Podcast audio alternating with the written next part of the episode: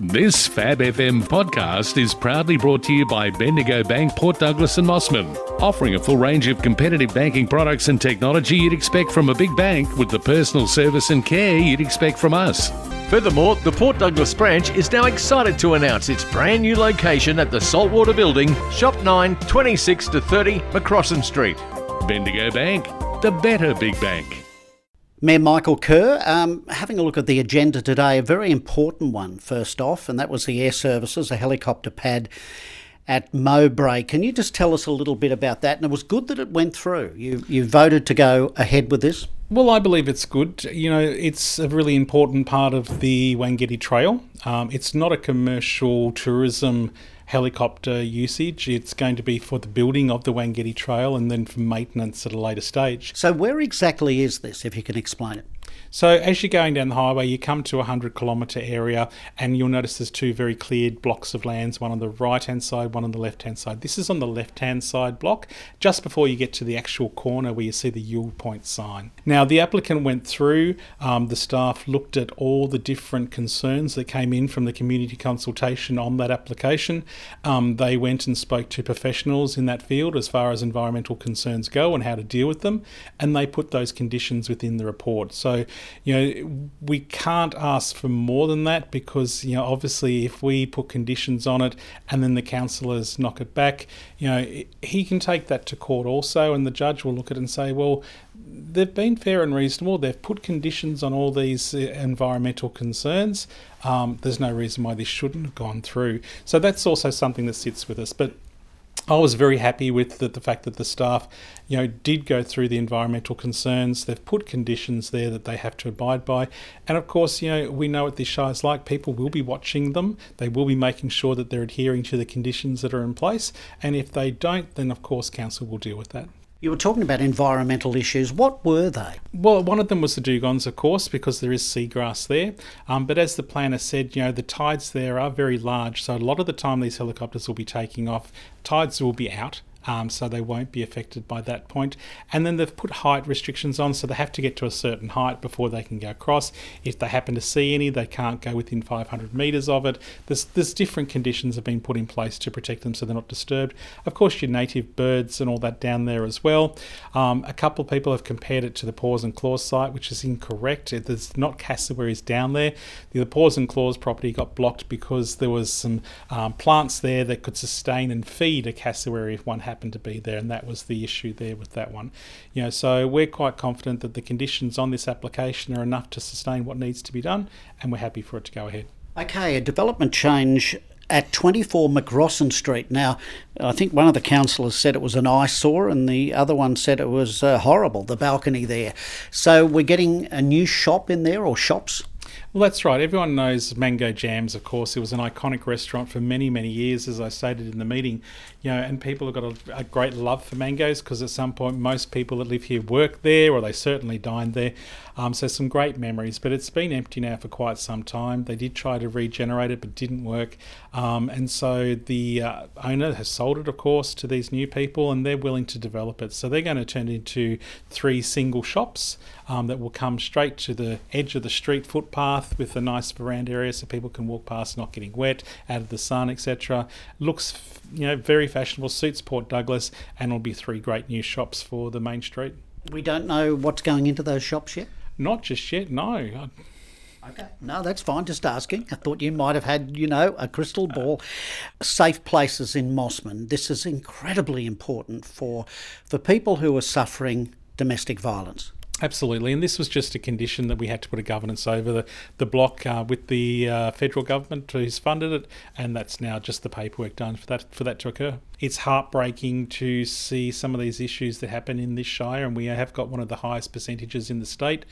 And to have somewhere here in our shire finally so that you know when they're affected they don't have to get dragged down to Cairns where they're away from family they're away from friends kids can't get to school all those things. So and that really is important that you stay in your local area when these things occur. So very happy with it.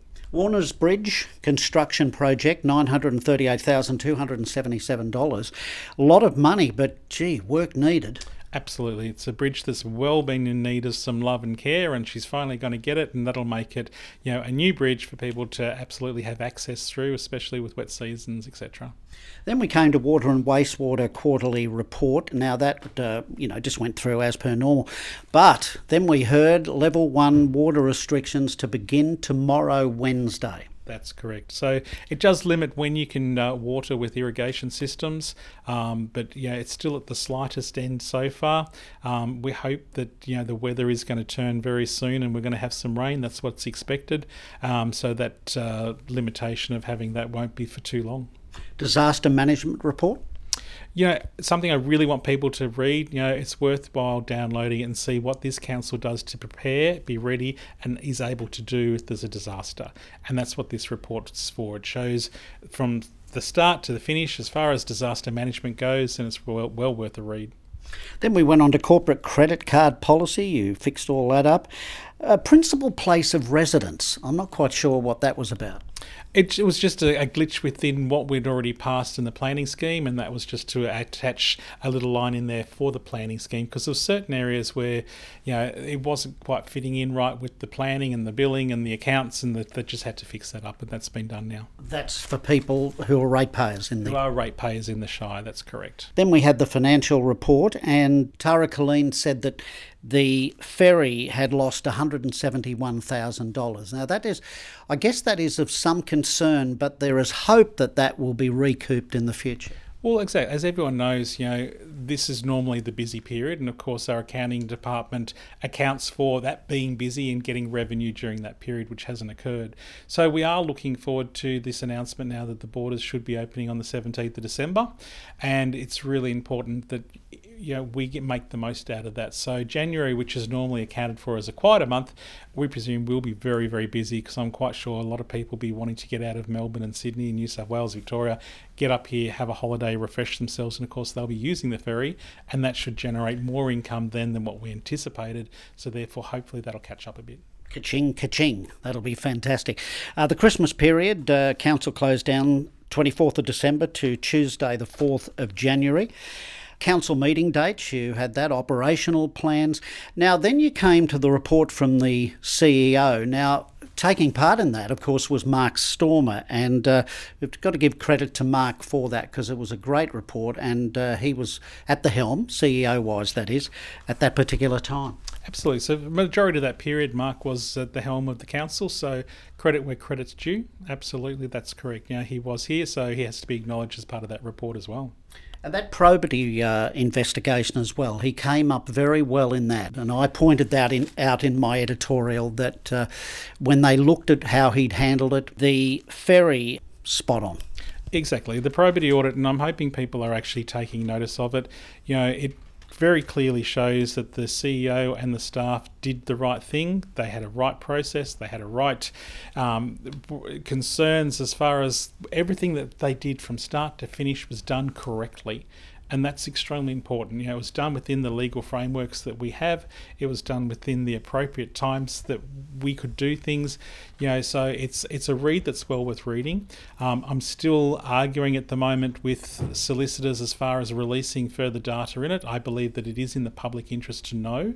Negotiations have finished, and I think that that information should be in the public realm as well. So I will keep you posted as that comes along.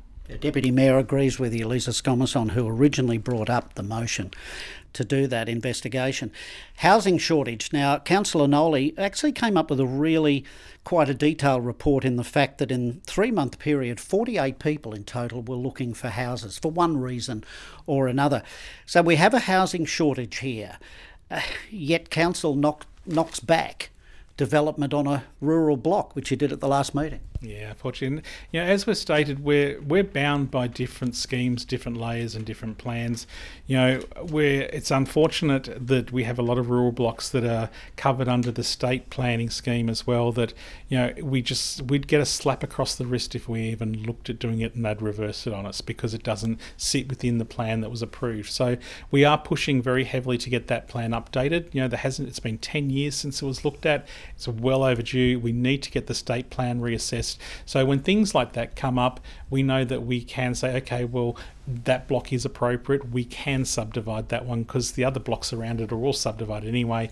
It's going to fit, you know, and that that's something the, this council should be able to do.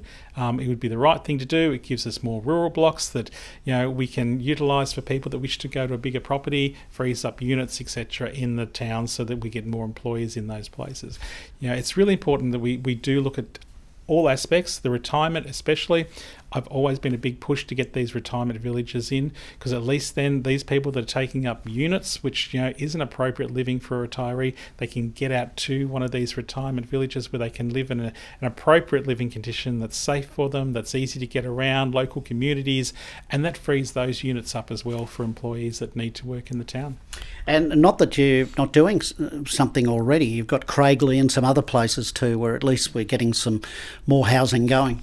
We certainly are. We, we you know, we're pushing as hard as we can to get these um, estates in and running. Um, you know, these things take time, though. You know, we're looking at a, at a council that you know, we had less, than 300 properties, you know, between when we de-amalgamated in 2019 came onto the books. So there hasn't been a lot of, you know, property development here in the past. And, you know, we're feeling that now because, you know, if properties like across the highway, for example, which I was pushing when I first got in um, as a councillor, you know, five years, six years ago, um, they'd be built. You know, we'd be having extra residential properties there. We wouldn't be having this issue now. So we are suffering for it, but we're working as quick as we can. Um, I know there's another estate opening up at Cooya. Hopefully, we'll get the other one done in Craiglie soon. Um, you know, I'd love to see Mossman also open up more, so we've got more housing in this state there. Um, but we're working on all those things now. So you know, this is temporary. We shall move on. We shall fix it. And I will say, you know, this isn't something new. You know, I remember, you know, it was only a couple of years ago, um, we had uh, a film being made here as a mini series, The Pacific, and we had no accommodation. You know, there was nothing here. Everything was full. You know, we've had other occasions where I've had people come up to me and, you know, they're both working full time. They've got an 11 year old girl and they're living in a tent in someone's backyard because they couldn't find somewhere to live. You know, this is not a new thing and something that needs to be fixed this time. But, you know, we have to be conscious that we need facilities. We need to have sewage. We need to have water to cater for all these things as well. So it is a slow process. It's, you know, a process we have to think through properly but we're working on it and we want to make it happen. One more meeting for the year? One more meeting for the year, that's correct. And then we get to Christmas again. Who would have thought it's come along this this fast? You know, it'll be Easter before we know it. Okay, Mayor Kerr, thank you. Thank you very much.